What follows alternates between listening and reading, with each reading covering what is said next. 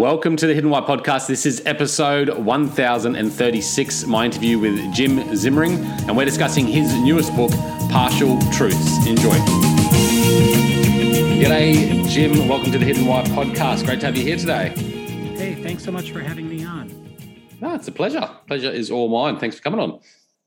Yeah. Whereabouts are you in this wild and wonderful world, Jim? Currently, I'm in Charlottesville, Virginia, at the uh, University of Virginia. Okay. Yeah, and that's where you um, you're a lecturer there, MD. Yeah. yeah.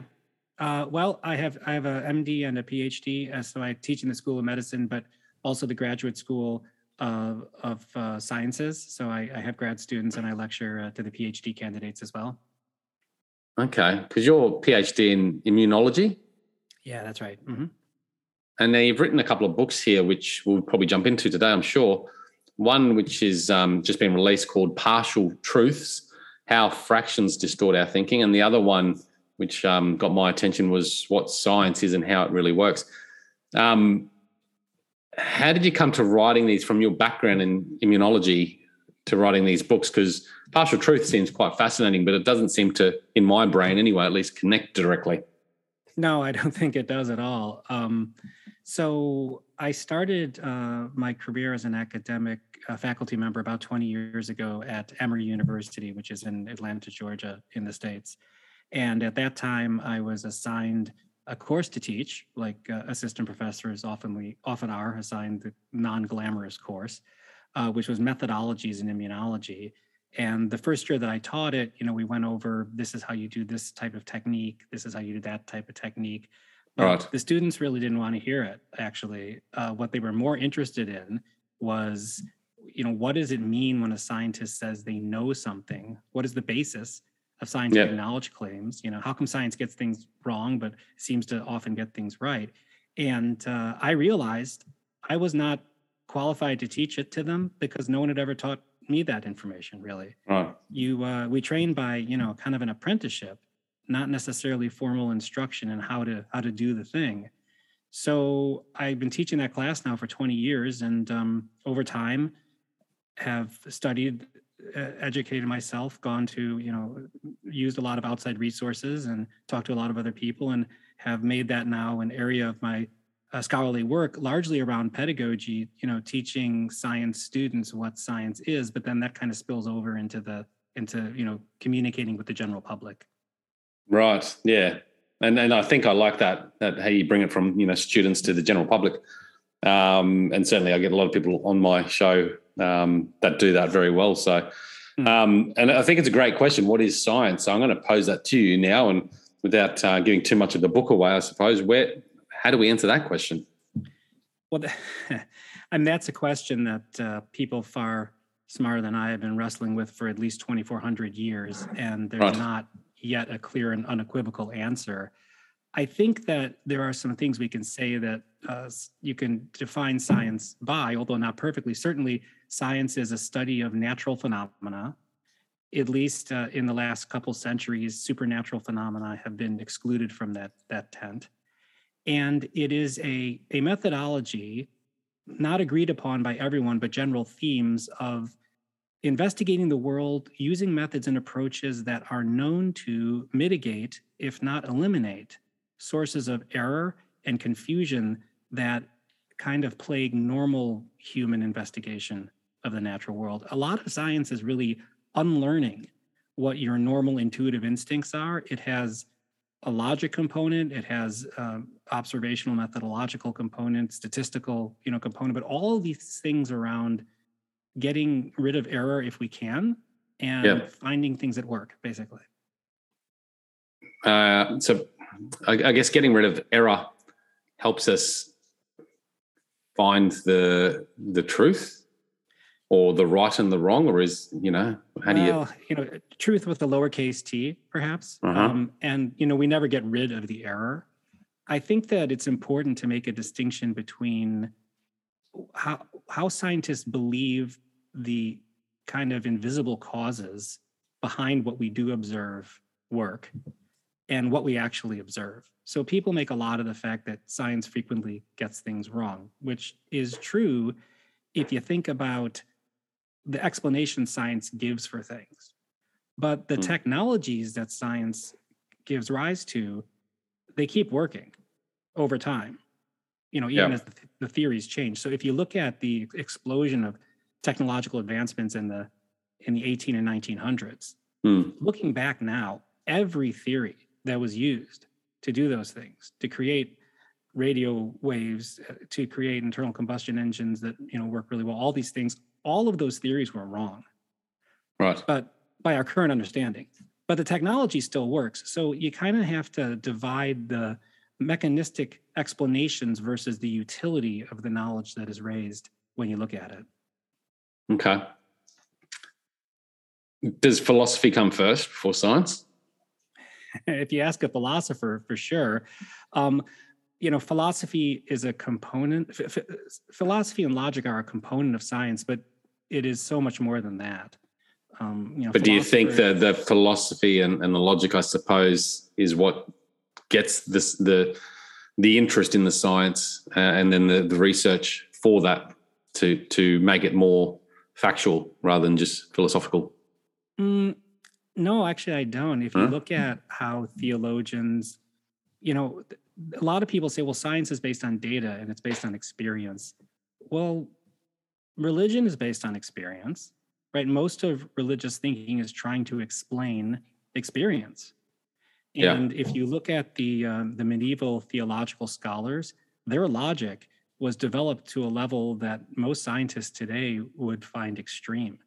So logic is a necessary part of science, but it's not a sufficient condition. And you know, I, I get um, upset and sad when scientists act in a sort of um, superior or intellectually superior way because yes science has some very special characteristics and i think that we are you know struggling with um, you know rejection of science by the general by parts of the general public inappropriately but lots of people think logically lots of people are rational you know lots of people that are not scientists have all of these good traits it's just that science has a constellation of properties that you don't necessarily see come to all together in right. other fields, not in the same way.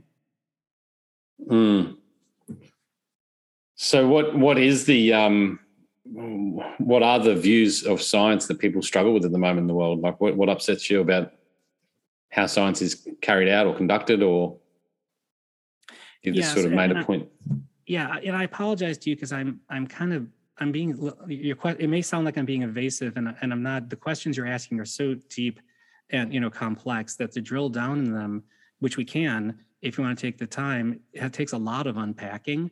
Yeah. But the question you just asked me about, I, you know, I think that there are first of all, there's this weird idea among some people, some scientists, some others, that scientific conclusions are proof. I, I see um, uh, yeah. bumper stickers in the states. You know, science is not an opinion or science, not you know making stuff up. Or they'll, they'll show a picture of Albert Einstein and the speed of light. You know, it's the law. We have scientific laws, but science is, and yet clearly science gets things wrong. And well, it's so, always evolving, isn't it? Well, it is, and that's right. And and there's all kinds of things as we learn. The landscape changes, but if you portray science as being the truth, you know, with a capital T, yeah. Well, why does it why does it get things wrong? And people feel betrayed by that, in my opinion. And then you get people who say, well, wait a minute, these guys are saying that they know everything. They're wrong. They're lying to us. I'm not going to believe science at all. Yeah. Or, yeah. Or okay. Even, yeah. It tarnishes then, the um yeah the credibility. Yeah. But then another problem is, and, and and I'm let me just go to like right to the heart of the matter. If we talk about vaccine, you know, denialism or what are called anti-vaxxers, right? And I'll yeah. even go to um, before the pandemic, if we're talking mm. about the measles vaccine, which at least in the states is a, quite a big deal. Yeah. Um, what the scientists are telling people is the case is the opposite of what people themselves experience. And that's right. part of the difficulty of science is you kind of have to look through experience sometimes. But if you come up to a person who doesn't have much scientific training and tell them that their common sense experience, you know, the thing that's right in front of them that they see unequivocally is wrong, but you can't explain to them the reasons why you would say that, you can imagine why it would alienate them. Hmm. Yeah, okay. Well, that's an interesting viewpoint because I guess that's come up in obviously recent conversations with the uh, COVID pandemic. Um, and I guess there's a lot of mistrust in science at the moment due to what's happening. And, and you've just explained it from the science and what people experience. Um, and, you know, often I've heard it and experienced it myself in, in conversation where people say, well, just read the science. and you go, well, that's fine. But the logical experience that, you know, I'm having can be not explained by that. And then if you ask for the science to read, most people can't actually give it to you unless you're actually a scientist, which most people in, in many people's lives aren't. But yeah, I don't know. It's interesting. But regrettably, I think that most scientists can explain to you what the, the current, you know, what science believes to be the case right now, but not necessarily the logical underpinnings of how they got there. I'm not saying scientists don't know what they're doing, but being able to communicate that uh, is is somewhat more challenging, especially across vocabulary boundaries, which is one of the reasons that I wrote, you know, that first uh, the first book, What Science Is and and uh, how it really works.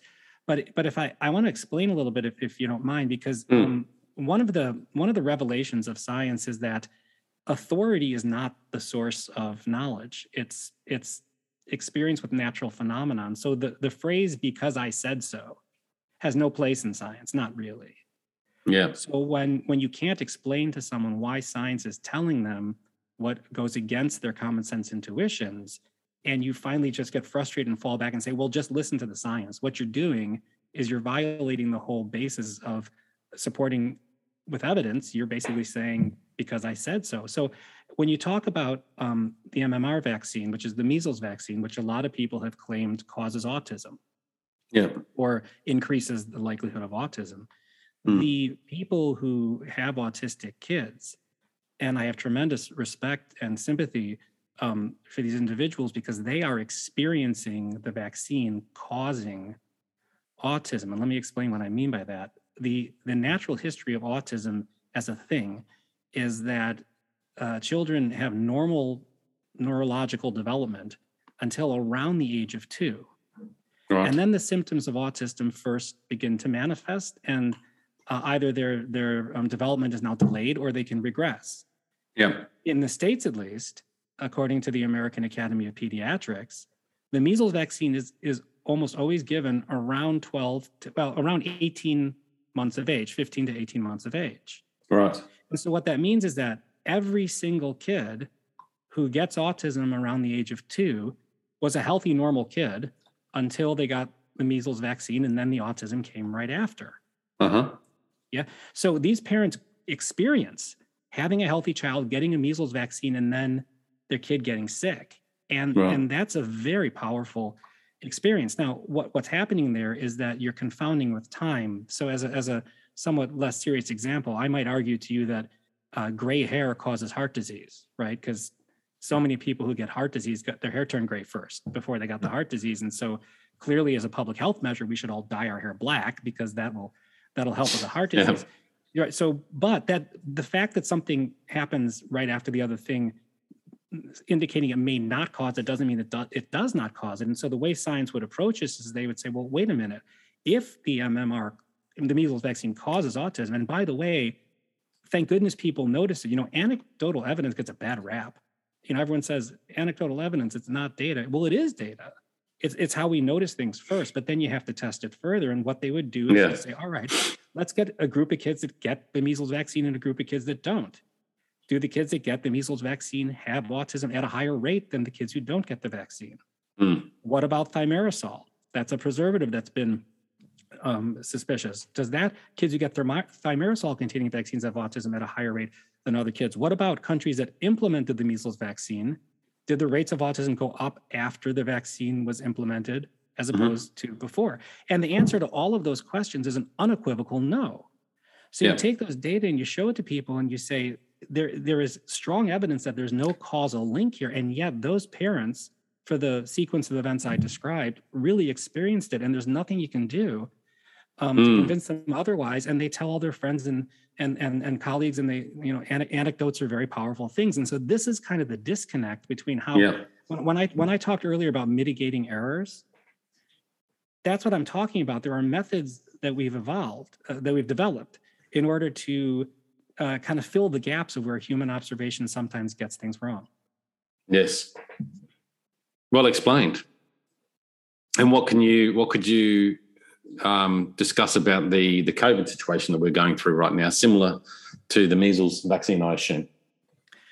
Well, here I think we've entered a slightly different realm. I don't know in Australia. I'm assuming the term fake news has the same meaning there as here, right? But if if um, you're entering a situation where it's not that you are not convinced because of the argument someone is making, hmm. but you refuse to acknowledge that they're not purposely lying to you, yeah. Well, then no dialogue can happen, right? There, there can be no reflective debate if you assume you're being lied to. Yeah. So here, I'm afraid we've kind of, I think we've crossed the Rubicon a bit in in the distrust uh, debate or distrust issue. Um, and until we can pull back and say, okay, why are you telling me you believe these things? Explain your reasoning. To me, we're, we're a little bit lost because again, the data here are are kind of unequivocal. If you look at the people dying in the hospital of COVID, Mm. The, the, vast majority of them are unvaccinated. Mm. Right. And so there's two explanations for that. The vaccine works or the government's lying to you. And if you're predisposed to believe the latter, well, then there is no there is no discussion. Yeah. How do you how do you sort of look at fake news and, and what's what's to be trusted and what's not? Because I mean, my thoughts are, and I think it's anywhere, whether it's mainstream media or all the social media channels, wherever you go these days, um, it's it's hard to know what is right or wrong until you do your own research. And then when you start doing your own research, how do you know you're looking in the wrong right and wrong places too? Well, I mean, technically anything that you don't experience yourself is hearsay. Right. You know, and then the things you do experience yourself, you may you may misperceive. Mm. I hmm. think it's fair to say that um, you know throughout history, politicians have lied to the populace. there, there's nothing new there. No. Um, but I think the idea that if someone disagrees with me, if what they're saying doesn't make sense to me, the only possible explanation is that they're lying, then then we've really, you know, we've really lost something huge. If you're not willing to consider that you might be wrong. Uh, because, you know, most people think they themselves are pretty rational. And if you see the world and you're rational, anyone who sees it otherwise is either an irrational idiot or they're purposely lying to you. And that, again, you know, if it's funny about science, I make, you know, science has as part of it, one of its property, what's called the peer review system. So if I come to a conclusion in my lab, I don't get to say it's true. Yeah. I submit it uh, to a journal and a, a bunch of my colleagues and peers around the world read it and they say, mm, yeah, maybe yes, maybe no. We'd like you to do a few more of these experiments and come back to us and see what you find. And so I, you know, I tell people, and this is this is true. My 10 best friends in the world, my 10 best professional friends in the world, are people I see a couple times a year at meetings who come to the microphone and try to discredit me in public. And yeah. I do the same thing to them. And it's not there's nothing wrong with that. In fact, there's there's everything right about that. Right. So mm this is the issue is that we we can reason through things as as groups much better than individuals reason on their own because it kind of controls this this delusion that uh, kind of all of us fall into but if mm. there is the mistrust so that the debate can't happen if the peer review cannot occur between science and the lay public again we're lost so i don't know i mean how you regain the trust mm. but we're kind of stuck in a negative energy well in my opinion well, if you look at your group there, you know that you said you know ten of the most um, your trusted friends and professional friends in in that you know go in there and, and argue against each other or debate against each other on these topics. Obviously, that's a very constructive forum. Is there any way you can bring that sort of strategy across to the general public? I mean, is is that possible, or is it too far gone where people just won't listen and they'll they'll stick to their own beliefs and, and opinions? Yeah, I mean, I'll I'll pay you the compliment of not you know stating things that I'm not an expert in because I'm not a sociologist and I don't understand the yeah. psychology. You know, I don't know. In the states, at least, we do have town hall meetings, which sometimes are just a bunch of grandstanding. But if they're done properly, then instead of filtering the audience for people who are just sycophants for the candidate in question, they'll allow people of different views in, and then they'll put the candidate on the spot and on live television force the candidate to explain the reasons why they hold a certain position. Yeah. I think there's a lot of hope in that as opposed to, you know, two people on a stage just screaming insults at each other. But I don't know. This is this is a tough one. We have tough one. Yeah. Yeah. Well, I look at the political arena, and, and you know we've got two main parties in Australia, and, and typically you're either one or the other. And um, generally, you know, when I and I, I sort of try and stay neutral across it all, but um, I know I'm probably not in many ways too. But when I look at it from an outside perspective, I'm just like, well, you're clearly on that side, and you're clearly going to make sure that that's the way your belief stays. You're not going to be um, ready to open up and accept what the other one's talking about, even though there might be some some more radical truth there. And I think it goes a lot deeper than that from a um, identity standpoint. That if you have a social circle and changing your mind or or even openly expressing uh, another view could learn lead to your ostracism mm. then the pressure becomes much stronger than one of trying to uh, of around knowledge claims, right? It becomes a, yeah. a, a sociological phenomenon, which is which well, absolutely, yeah. yeah. You could you could kick yourself out of the tribe, but I think it also comes down to a bit of an ego thing. Uh, and maybe a bit of a vulnerability thing where if you start questioning your own beliefs and and maybe change some of your beliefs, that somehow might put you in, in more danger. Um, well, there's that too. You can you can ask my wife; she'll tell you how much I love admitting I'm wrong. Yeah, I mean, um, all of us have this. Uh, but on the other hand, that's trained in you. I'm guessing from your your your experience in life, you've been trained to be open, um, and it's certainly well, a, a fairly powerful characteristic. Yeah, I was kind of making fun of myself. Oh. Right. yeah. you know, I'm, I'm, like like any other spouse. I, you know, you, you someone accuses mm-hmm. you of doing something wrong, and you I get, defensive, you. and you get your dander yeah. up and all that stuff. But you know, the thing about science is, since I'm what I do in, in, in my life is pursue knowledge. I don't want to waste my life. Mm. You know, I don't want to pursue things that I know or think are incorrect. So again, there's there's a real um, investment here, which I think a, lot of people have. But if if your incentive structure is, you know, you talk about, I think Winston Churchill once said that you know democracy is the worst form of government except for all the rest. Okay, fine. So where does that leave us? And and basically for politicians, which drive a lot of our our polemic rhetoric, the name of the game is staying in the game. Right. I mean, yeah. it, it, it's it's appealing to people, and if the way you appeal to people, do you have um, Jerry Springer in Australia? No. All right. So Jerry Springer was a talk show host in the states years ago. Oh yeah, know the name. I think yeah, I think he, he may have been on late night TV or something. Yeah, he'd get people on a stage together who he knew were going to hate each other and kind of provoke them into fighting. And uh, it, everybody thought it was very amusing. Regrettably, very sad that we would think that, I suppose. But right now, our politics has become that where people, you know, people might be mad for a number of reasons, and what they want most is someone to go out there and scream their anger for them and with them as opposed to try to fix the problem again it, it's understandable you know i mean in a way it's emotionally understandable it's not very helpful yeah i do i'm just looking up jerry springer now sorry i got distracted there oh sorry I don't know what the Australian equivalent would be. I suspect you must have. No, I think yeah, I think he used to be on oh, years and years ago on daytime TV or something like that. Anyway, the name does ring a bell in the face. I just saw looks familiar. Um, partial truths. Tell us about this one and, and what, what made you write partial truths? What was your yeah your thinking so, there? Yeah, thanks for asking. So you know, it kind of it sprung out of the first book because in in the first book, uh, to talk about science, you have to talk about the types of cognitive errors that humans make and how science tries to address them. And in in looking at that, um, what I I got into my mind was that there was a common theme by which you could explain multiple types of problems humans have with thinking that could be um, understood through the lens of a fraction. I want to clarify. I'm, I'm not. You know, people have said, "Oh, this is a math book." It's it's not a math book, and I am not saying, by the way, that humans have fractions in their brains or that we have little calculators whirling in our heads and that's how we think. We we don't. Mm. But a fr- you know, math is just a language, and a fraction is a symbolic representation of a group of things and how many of those things have a certain property. That that's what a fraction is. Yeah. If you consider how our uh, many of our internal cognitive errors and biases work and how we misunderstand the world through probability and odds and frequencies and how we're manipulated by others and here i'm talking about not just politicians but advertisers and uh, certain um, kind of new age beliefs, which I I find objectionable, personally, not the people who believe in them, but how they're being presented.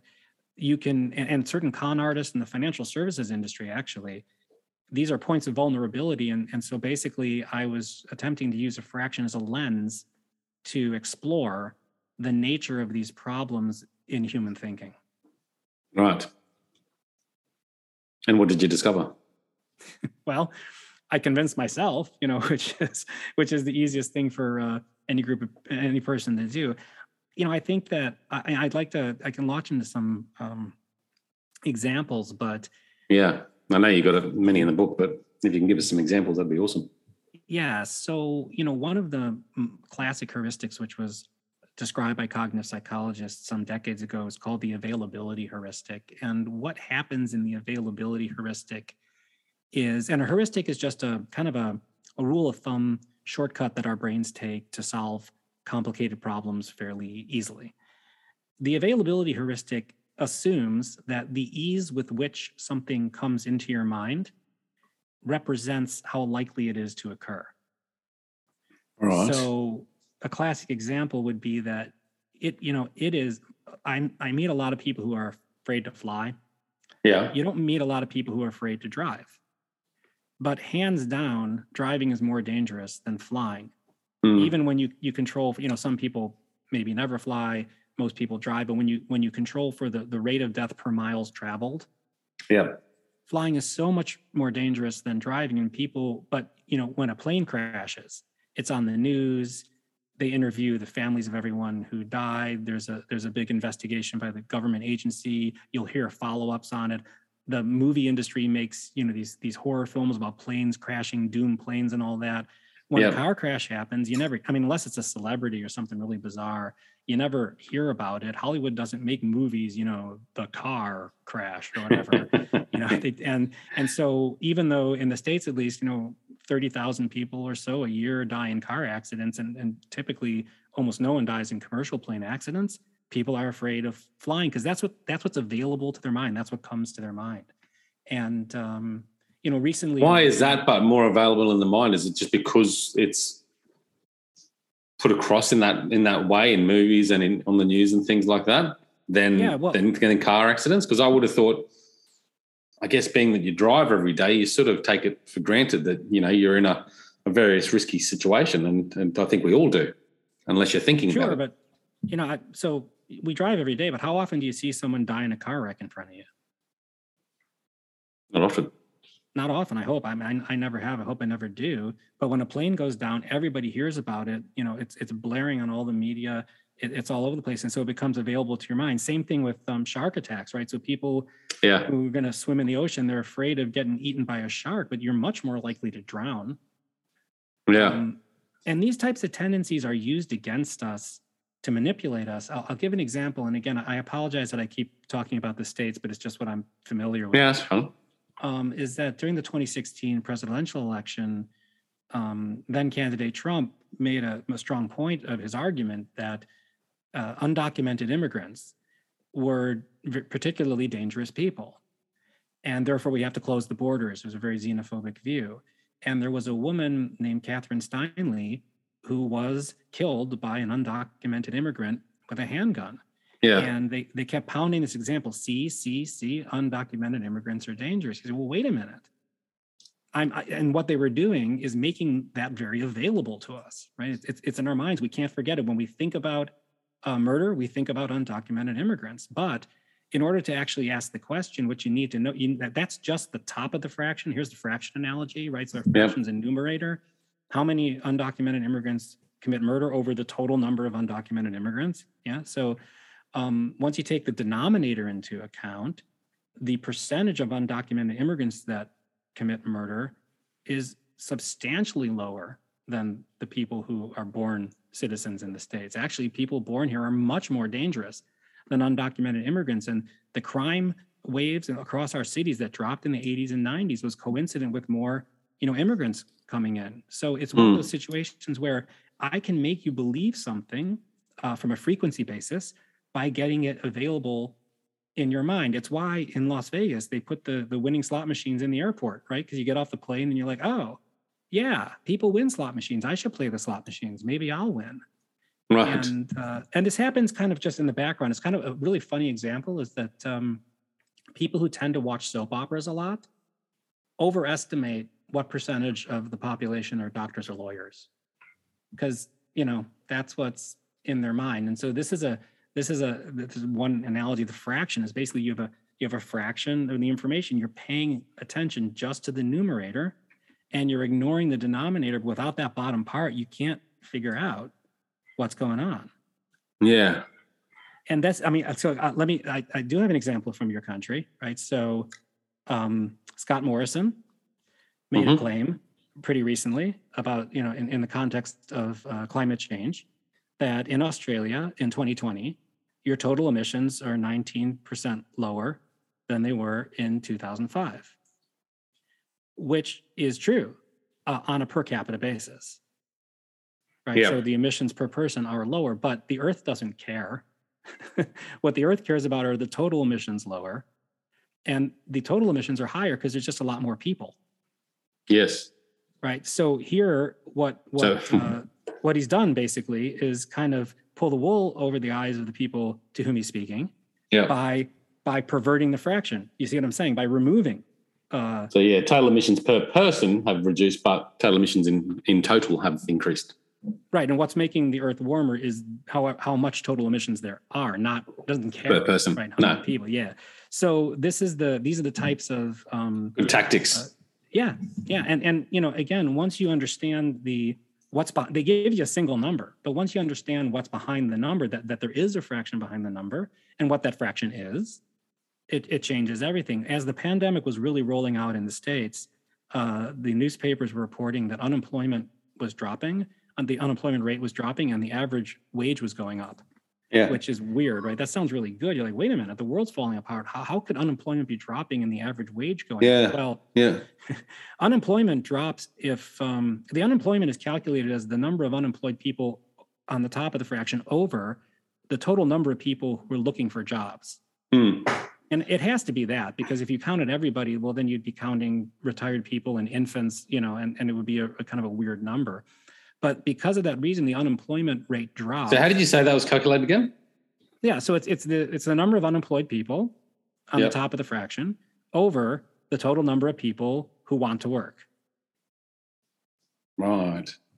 So mm. what happens is if the job market gets so bad that a bunch of people just give up and stop looking for jobs for a while, they're kicked out of the fraction and the unemployment rate goes down because you're kicking out the people who are unemployed that aren't seeking work anymore. Um, average wage. Well, that's interesting, and I assume it's the same here in Australia in the calculation. I couldn't speak to that. Uh, I um sorry, yeah, uh, maybe. No, I would just assume that that's yeah. A... And then you know, average wage is just an average. We know what an average is, and so um, what happened as the pandemic was rolling out was not only so a bunch of people were. Uh, it was so hard to find work. A bunch of people were quitting, and the people who were quitting were largely jobs that tend to earn less money. So the average wage, no one was earning more money, but the average wage went up because the lower earners were were quitting. Right. Yeah. And the unemployment rate dropped because people were giving up. And so, you know, again, if if you have a government metric where if the economy is doing great and the economy is collapsing, the same thing happens either way. Right. And then you wonder how it is that things are being spun by different sides and there's a lot of confusion. Yeah. This is it's this fascinating is to think about it really got us into trouble. Well, you know, and, and just sort of going back to an earlier point too, this is the idea of trusting our leaders, I suppose, because I've, I've noticed a similar thing here. Unemployment's going down. I'm just like, okay, well, that's interesting. Um, because I, I just don't experience, I'm not experiencing it directly. And then, you know, they're talking about wages going up. And I'm just like, well, that's weird too, because no one that I know seems to be having wage increases. Um, and I assume it's it's it's probably similar to to what you've just stated there. Um, but sometimes how things are portrayed in the media, even like with the COVID pandemic, some of the stats and things that the media were pushing and giving across seemed more so fear provoking than actual beneficial to help us make better decisions. So I have tremendous respect for the media and the fourth estate. It's an essential part of a democracy, but also yeah. they are businesses. And the more people that read their papers or watch their shows, the more money they make, and you get uh, readership and viewership by saying things that catch people's attention. So mm. I hmm. think what you said is inevitable uh, in in a business model like that. Yeah, yeah. I mean, it's it's like that point. Um, well, I, I remember seeing one case, and they said, you know, a young child died of of COVID and wasn't vaccinated or something like that. And I think this was around the time they started to push the idea that maybe we should get our children vaccinated. Um, but I looked into it, and and it was fairly clear to me and, and people that we shared with that the the child had underlying conditions. Hmm. Um, but you know they bring that one to the attention, but not any other examples of cases where people vaccinated or unvaccinated have been affected by COVID. Anytime someone is making a probability or a population based argument and giving you individual examples, don't listen. Yeah, good point. yeah. right, look, it's um, yeah, really insightful conversation, and uh, the the type of conversations I love, very thought provoking, and and they leave me sort of going away thinking about this and discussing it with my peers. Um, so I do appreciate you sharing and coming on the show. Um, and I know the audience will too. I think that's why people tune in is because it, it leaves them thinking for their day and, and gives them conversations to go into the weekend with as well. So thank you. Um, I appreciate you, appreciate you coming on, Jim. Yep. Um, what is oh any any any final thoughts from you? Of course, welcome. And also, how can people best uh, find out more about you, your work, and maybe even reach you if you wish to connect? Oh yeah, thanks for uh, thanks for asking. Well, um, the books I have you can buy on on Amazon or from most most booksellers, and I have a website jameszimring.com, and there's a there's a tab you can click on if you want to send me a, a, message or be added to a mailing list. I don't, uh, it's funny, I don't engage much in other social media because one of the main points of my writings is that sound bites are dangerous. And it would seem pretty disingenuous for me to start tossing out tweets about how you shouldn't listen to things that are fewer than you know a couple hundred words but uh, nice. yeah the web the website's the best place to find me sound bites are dangerous i like that so that's um jameszimring.com. All right. I'll stick the link in the show notes, guys. Check it out at thehiddenwhy.com. Uh, and the links for both books will be there as well. Support the show by clicking those links if you wish to purchase. That'd be great. And uh, Jim, once again, thank you. I wish you all the best with your book and uh, appreciate your time coming on the show today. Hey, thanks so much for having me on. You're welcome. Thanks, guys. Check it out, thehiddenwhy.com. Until next time, peace, passion, and purpose. See you soon. Thanks, guys, for listening to this episode. I hope you enjoyed what you heard. I hope you love what you're hearing. If you like this episode, guys, or any of the episodes that you're listening to here at The Hidden Why, please do me a favor by sharing it. You can share it with your families, you can share it with your loved ones. You can do that by using your favorite social media channels, using the icons on the platform that you're listening to The Hidden Why podcast. Also, guys, if you're a fan of the show, please connect with me. Connect with me at thehiddenwhy.com. I love to hear from you. I love to converse with the people that listen to this show to find out what they enjoy, what they don't enjoy, and perhaps if they have any questions or feedback for the show as well.